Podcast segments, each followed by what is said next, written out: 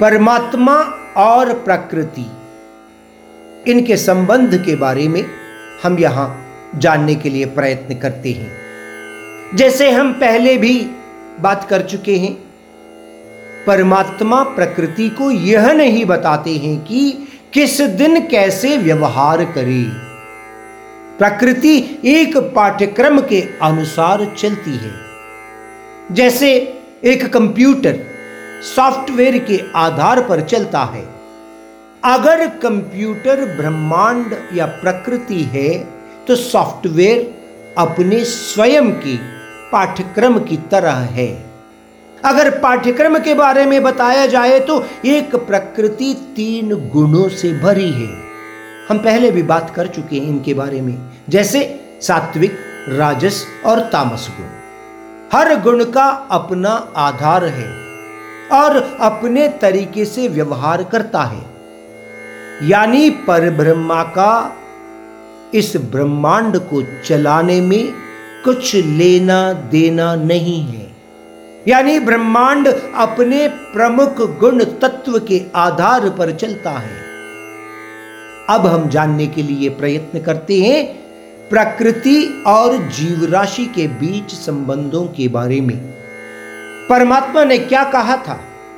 हर जीव राशि इस ब्रह्मांड के गुण तत्वों के प्रभाव में ही व्यवहार करते हैं।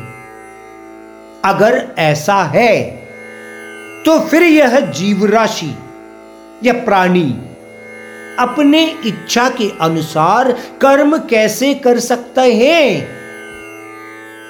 यानी इन प्राकृतिक गुणों के प्रभाव से अगर बाहर निकल पाता है तो हर प्राणी अपने इच्छा के अनुसार कर्म कर सकता है। इसके लिए क्या चाहिए?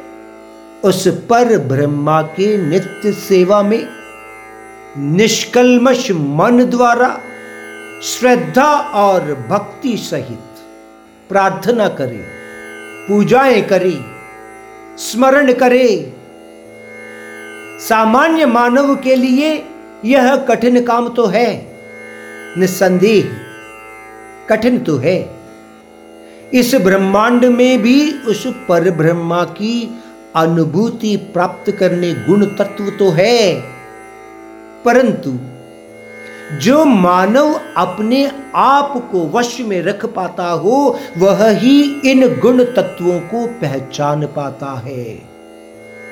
और उसके लिए ही पर ब्रह्मा की अनुभूति संभव है, अर्जुन।